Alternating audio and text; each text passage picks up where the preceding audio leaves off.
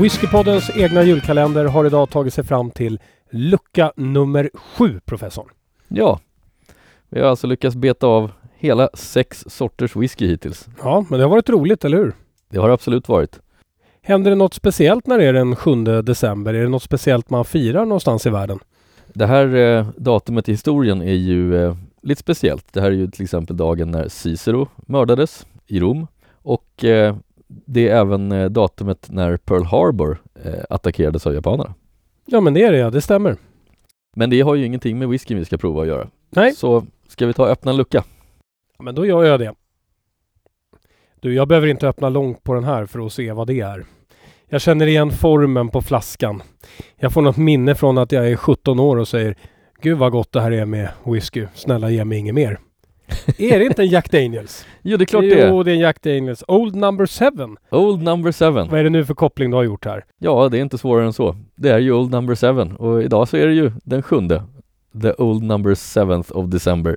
Du har ju upptäckt någonting eh, skräckenjagande och roligt på sidan. Det här kan ju faktiskt vara den första svenska whiskyn. Den första svenska whiskyn. Ja, precis. Därför jag ser att han som har gjort den heter ju Jack Daniel. Men han heter egentligen Jasper. Och Jasper är ju ett omskrivet namn av Jesper och Jesper är faktiskt ett svenskt namn. Så förmodligen kan han ju vara svenskättling den här rackaren. Och det betyder ju då med skräckinjagad min att det här kan ju vara den första svenska whiskyn. Ja, eh, jag vet inte riktigt hur korrekt historieskrivningen är här, men vi, vi köper det. Okej, ska vi pröva den då? Ja, det tycker jag vi gör. Ja, det som slår mig är att det här var inte så juligt kanske. det var kanske lite mer somrigt. Det är som en jäkla äppelpärongård i Kalifornien ungefär. Om det hade funnits någonting som är fransk päronsider så är vi väldigt nära där nu. kan vi vara. Det kan vi absolut vara.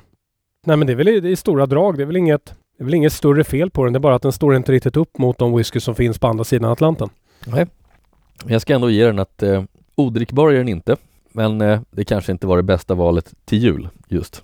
Här kan ju vara det mest hedrande som har hänt eh, Jack eller Jasper eller Jesper som jag väljer att kalla honom under hela det här året. Det vill säga att han har fått vara med i Whiskypoddens julkalender. Det är ganska stort med tanke på sällskapet han befinner sig i här. Det är det. Och i nästa års avsnitt utav eh, Var mina svenskättlingar bor, du vet när man tar över personer till Sverige, så kan det ju vara just hit som eh, de ska åka. Så varmt välkommen till Sverige önskar vi. Önskar vi Jesper med familj. Det gör vi. Och en god jul. Ja, skål.